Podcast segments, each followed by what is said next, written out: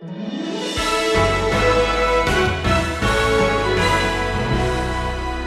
is the giver of grace. He is the fountain of grace.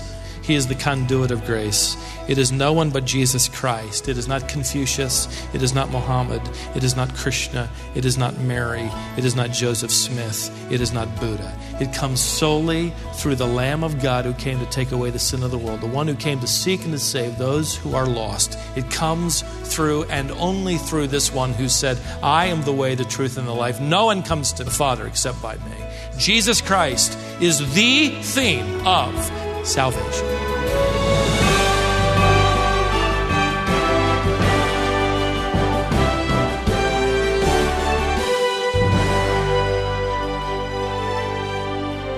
There are very few things in life that are free. In fact, most things, especially things of any value, are costly. That's part of the reason why many people struggle with God's offer of salvation.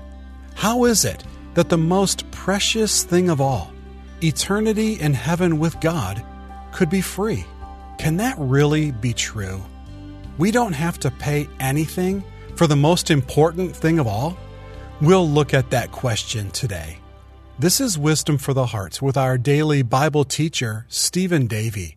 Today, Stephen is concluding his series called Delivered from the Kingdom of Sin with this lesson he's calling Payday. It was late summer of 1914 when Ernest Shackleton left England with 27 other men. Their goal in life was to cross Antarctica on foot. They set sail on a ship named Endurance, and their plan was to disembark at some point and literally cross Antarctica as a team on foot. By January of 1915, when their ship was just 100 miles away from land and that point where they were going to disembark, I have read that the ship became trapped in ice. They weren't quite prepared for the conditions of that area. And that ice pack in which they were literally stuck, which sort of grew around the ship, carried them further and further away from land. Shackleton and his crew lived on the ship, stuck fast in that ice for eight months. They lived on that ship until the ice snapped that boat apart like it was an old rotting limb.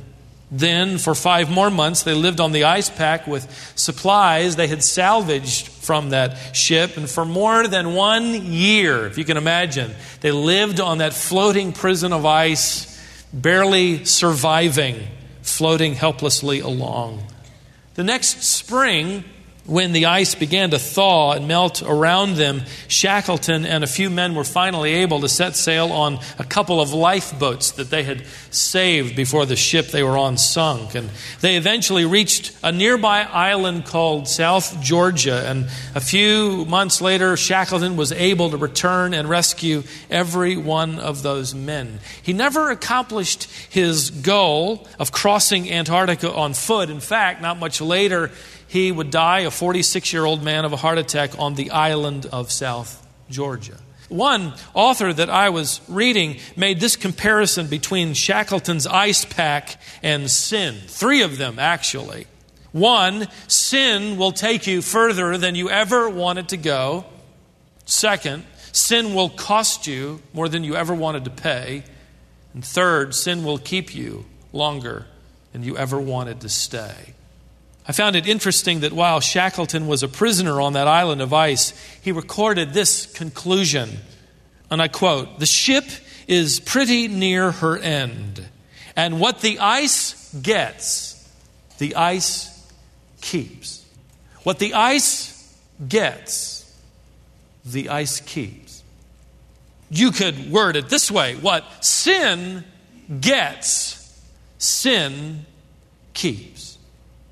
And that has been the message of Romans chapter 6. You are either enslaved to sin, and if you belong to sin and you die in sin unconfessed as an unbeliever, you will belong to sin forever. But those who've come to faith in Christ are now enslaved to God, and those who die in Christ belong to Christ forever.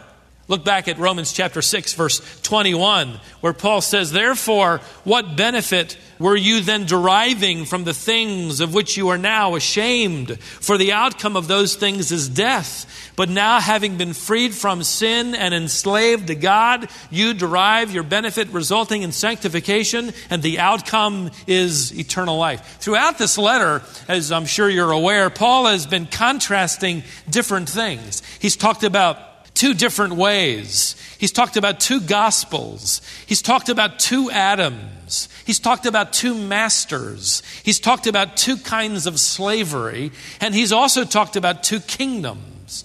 Well, now in the verses we just read, he's giving several more contrasts, and he begins by talking about two benefits of life in general, two fruits. Fact, that's the literal word used in verse 21. Therefore, what? Benefit, carpon, literally, what? Fruit were you then deriving? The middle part of verse 22. Having been freed from sin and enslaved to God, you derive your carpon, you derive your fruit which is eternal life ultimately. So Paul is contrasting two kinds of fruit. There is the fruit of sin, verse 21, and there is the fruit of salvation, verse 22. The fruit of sin, verse 21, is death. The fruit of salvation, verse 22, is eternal life. By the way, we read it rather quickly, but you may see a word here that has all but disappeared from the consciousness of our culture in this country. Verse 21, he talks about the benefit you've derived from the things of which you are now what? You are now ashamed. Again, there is an implied contrast between the conscience of the world, which is not ashamed of sin, and the conscience of the true believer who has developed this God given blessing called shame of sin. In fact, one of the greatest evidences of true conversion is when a person stops being an advocate of sin and becomes ashamed of sin.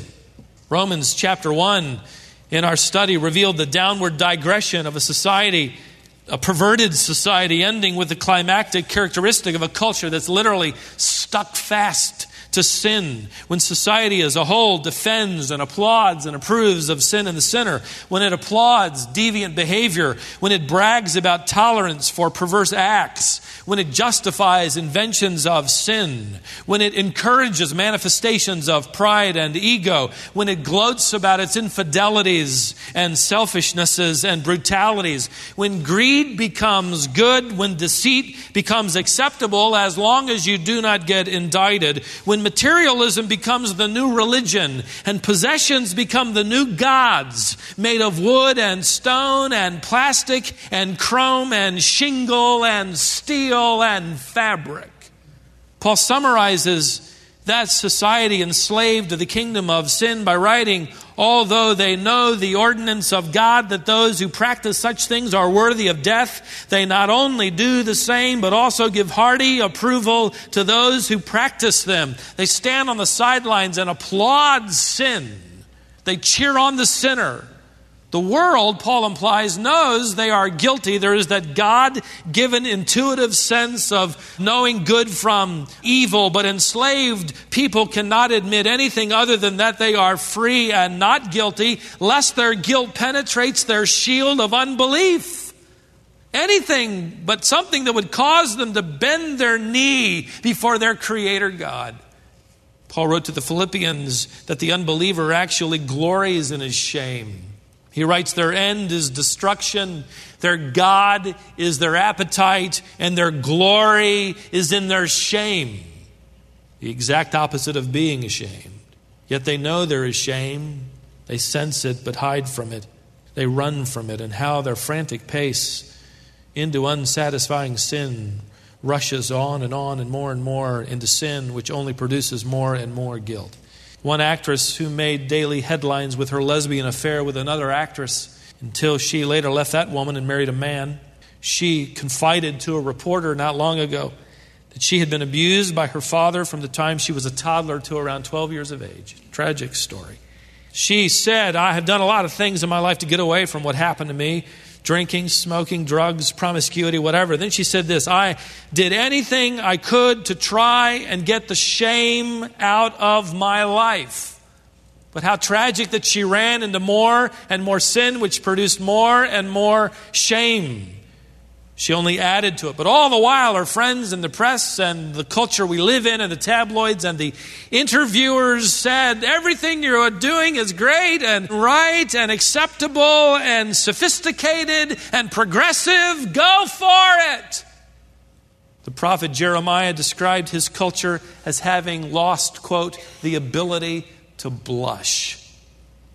The Word of God, by the way, never says to run from shame. It doesn't even say to run from guilt. It teaches us to accept it and run to the cross. You want to run somewhere? Run there. And find in running there, you discover that God brings you to life. And those who have already been brought to life, you find that fresh sense of forgiveness. You pray like Ezra, who experienced revival. Have you ever prayed something like this? Oh my God, I am ashamed and embarrassed to lift up my face to you, for my iniquities have risen above my head, and my guilt has grown even to the heavens. After that, he is able then to say this wonderful text of prayer in verse 8 But now, for a brief moment, grace has been shown from the Lord our God to leave us an escaped remnant and to give us a peg in his holy place, that our God may enlighten our eyes and grant us a little reviving. That's so good. You admit it, you confess it, and you discover fresh forgiveness and life. Ladies and gentlemen, regardless of what the world will tell you to run from and try to cover up and try to ignore, the truth is never underestimate the power of godly shame. It is one of the evidences of true life. You are ashamed of sin. And you repeatedly go to the Savior and find in Him forgiveness. You parents, as you're raising young children, especially, as part of your instruction, you're intuitively doing this. You say to that child, you ought to be what? Ashamed. Oh, the world would say, never say that. You're going to destroy their self image. But you say, oh, what you did, shame, shame, shame, right? You're teaching them that which will take them great distances toward purity as they learn to feel shame for impurity and sin. But the world is innocent in their own eyes. I couldn't help but think of that repeated tale, evidently true, as reported in the Christian century by a man named Lloyd Stephan about how when King Frederick II, an 18th century king of Prussia, was visiting on one occasion a prison in Berlin he was visiting a holding cell where prisoners had been put as they were being matriculated into the prison system, having received their sentences. And he happened to be visiting then, and it was filled with men. And, and he was passing by, and all the men clamored at the bars for his attention, and they all protested their innocence. They all gave him the reasons the jury, the judge, these circumstances. We are innocent, O great king. And, and they tried the, their best to convince him. And, but over in the corner was one prisoner sitting on the ground with his knees drawn up to his chin, seemingly oblivious to all of the commotion. And the king noticed him. And finally, the king went over and looked in at him and said, What are you in here for? And the man said, Armed robbery, Your Honor. And the king said, Are you guilty? And the man said, Absolutely, I am guilty and I deserve my punishment. The king then turned and gave an unusual order to the guard. He said, Release that guilty man. I don't want him in jail corrupting all these innocent men. Good.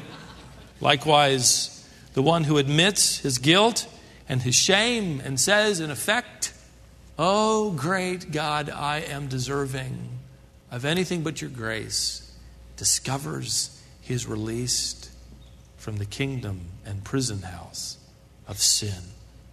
Now, Paul comes to the climax of his contrasts with one final, all encompassing statement, verse 23. And I have to tell you, this is an intimidating passage to come to as a preacher, teacher. Where do you begin? What an incredible statement. I thought, you know, maybe I ought to turn this into a four part series, but I could hear people saying, no, please. We shall end chapter 6. And we will today, by the way. But where do you start? 21 words in the English language 19 in the Greek. Charles Haddon Spurgeon called this that golden sentence worthy of being written across the sky. so true. Paul says, For the wages of sin is death, but the free gift of God is eternal life in Christ Jesus our Lord. Look at all the contrast there. You ought to circle some of the words and draw a line to others as I have done. Wages versus gift. Sin contrasted with God, two masters. Death versus life. This great statement, as you can see, is divided cleanly into two sections. One is what we would call the bad news, one the good news. Jonathan Edwards, a few centuries ago, said the gospel is, in fact, bad news before it can be good news. And he's right. The wages of sin is death. Paul pulls no punches with this little phrase the unforgiven sinner will be paid one day. In fact, the idea of this verse is that the unredeemed are actually being paid every single day with this great balloon payment payable at the end of life on earth. I get that idea from the word for wages. It's the Greek word opsonion. It was actually a reference to the daily food ration. It could be rendered fish ration for the Roman soldiers. They were paid every day, just as all the other, all the other laborers were in Paul's day. They were always paid at the end of the day. So they got their fish ration, money for just enough food for that evening and the following morning. And they would often be paid in salt. That was a valuable currency, and they could take it to the market and they could barter and sell and get food with that having been good soldiers. We get from that custom our phrase we use to this day that a man ought to be worth his what? Worth his compensation, his salt. He ought to be worth what he's paid. So also they were paid on a daily basis, and that's the idea here. Paul is saying the unbeliever gets paid, as it were, daily. Now, it's true that after physical death, the Word of God talks about the second death, that is eternal separation, that ultimate payment which will last forever. What would he mean that the unbeliever is paid a death like life daily? The one enslaved to sin, well, think about it. Pride puts relationships to death with its selfishness and arrogance. Lust puts to death virtue. It spreads like cancer, destroying integrity. Addictions, whatever they may be, with food or drink or drugs, are ultimately self destroying. Sloth kills opportunity. Envy destroys contentment. Greed destroys nobility. Sin is this great thief, this master which never gives, it always gets. And what it gets, it keeps. It has stolen God, as it were, from true religion. It has taken the supernatural out of Christianity. It has erased authority from the Bible. It has voted God out of education. It has erased morality out of literature. It has taken virtue out of art, ethics out of business, fidelity out of marriage, honesty from employment, truth from politics, creation from science, and on and on and on. The wages of sin is death now. Everlasting hell. That's the bad news. You ready for some good news? That's the latter part of the verse. It starts with a little word but. Changes everything. But the gift, the free gift of God, is eternal life. So choose your master well. Will it be sin or the Savior? You can choose your master, but you cannot choose the currency that they deliver. Sin will give you everlasting hell, the Savior will give you everlasting heaven.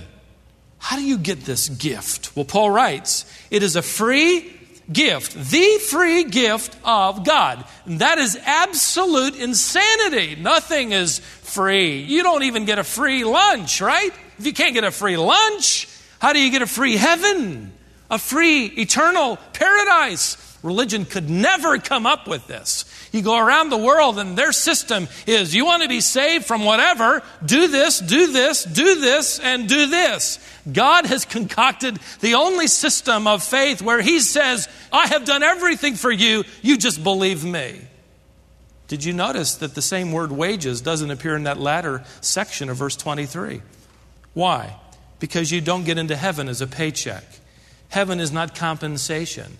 You didn't earn it, it's given to you the only way you can receive it as a free gift. The little Greek word for gift is the word charis. It's translated throughout the New Testament often as grace. You could literally render this phrase, but the free grace of God is eternal life. Charis. I like that word. It almost sounds like kiss. The kiss of God, where He stoops over the penitent sinner who has come to Him, placing his faith in His Son, and He, as it were, kisses him with everlasting life. The free gift of God, the grace of God, not wages, but grace. How? Well, that's why the verse ends with this critical phrase. Notice, through Jesus Christ our Lord. Key phrase. He is the giver of grace, He is the fountain of grace. He is the conduit of grace.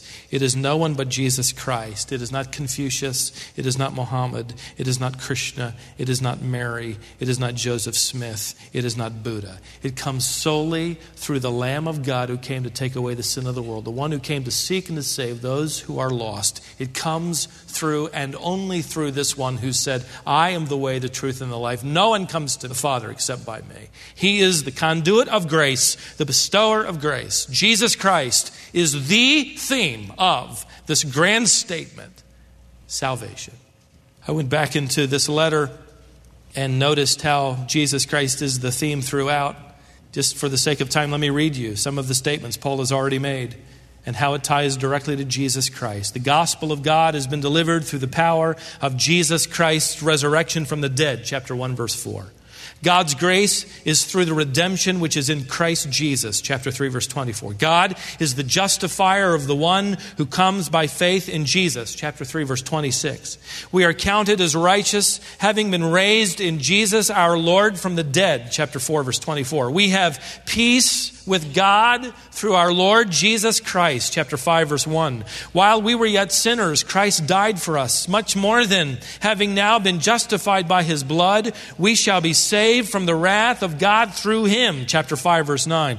Those who receive the abundance of grace and of the gift of righteousness will reign in life through Jesus Christ. Chapter 5, verse 17. Even so, Consider yourselves to be dead to sin, but alive to God in Christ Jesus. Chapter 6, verse 11. And now, here in verse 23, we have eternal life through Jesus Christ, or Christ Jesus our Lord.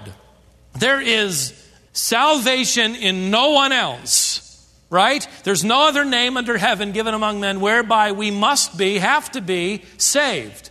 There is something about that name because it is that name which represents the saving plan of God through the second person of the triune God, Jesus Christ. You deny him and you die now and forever. You accept him and you live now and forever.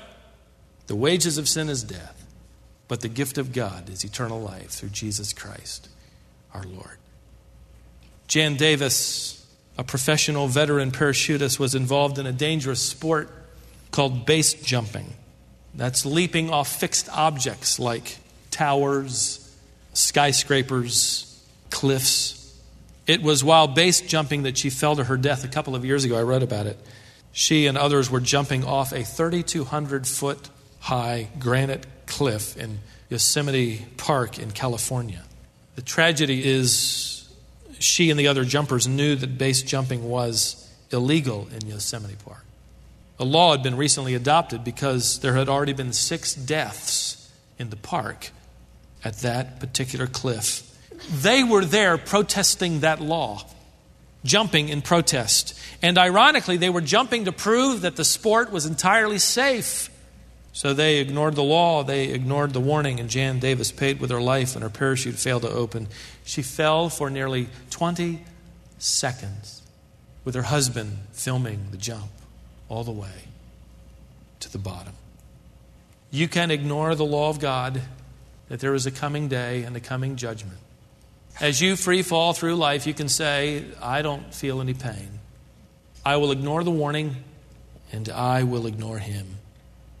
You're still falling. You have yet to land in this day of judgment upon the unbending, unwavering, unmerciful, holy, justice of God because then He will be unmerciful. Sin will take you further than you ever wanted to go. It'll keep you longer than you ever want to stay. It'll cost you more than you ever wanted to pay. What do you do about it? A Philippian jailer came to Paul, you know, and when the earthquake released Paul and Silas, and he said to them, Sirs, what must I do to be saved? Religion would say, Do these 10 things and come back and check in with me. He said simply, Believe on the Lord Jesus Christ. Exercise your faith in this person called Jesus Christ, and you will be saved. And the answer hasn't changed.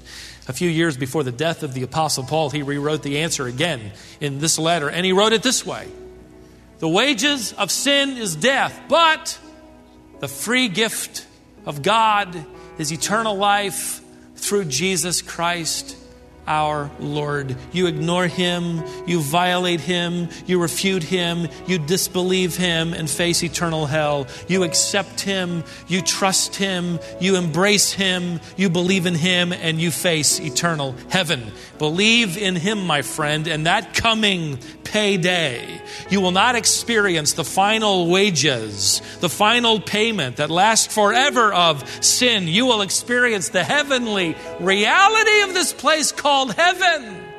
You will live forever in that kingdom of our Savior, having been delivered even at that moment from the very presence, the stench, the temptation, and the power, delivered forever from the kingdom of sin.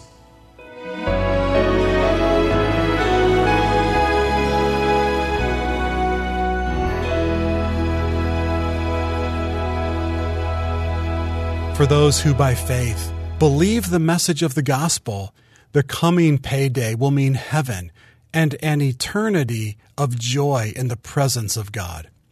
And I hope that's true of you today. This is Wisdom for the Heart with Stephen Davey. The lesson you just heard is called Payday. It's the final lesson in a series from Romans 6 entitled Delivered from the Kingdom of Sin. We've taken Stephen's series and put it together into a set of CDs.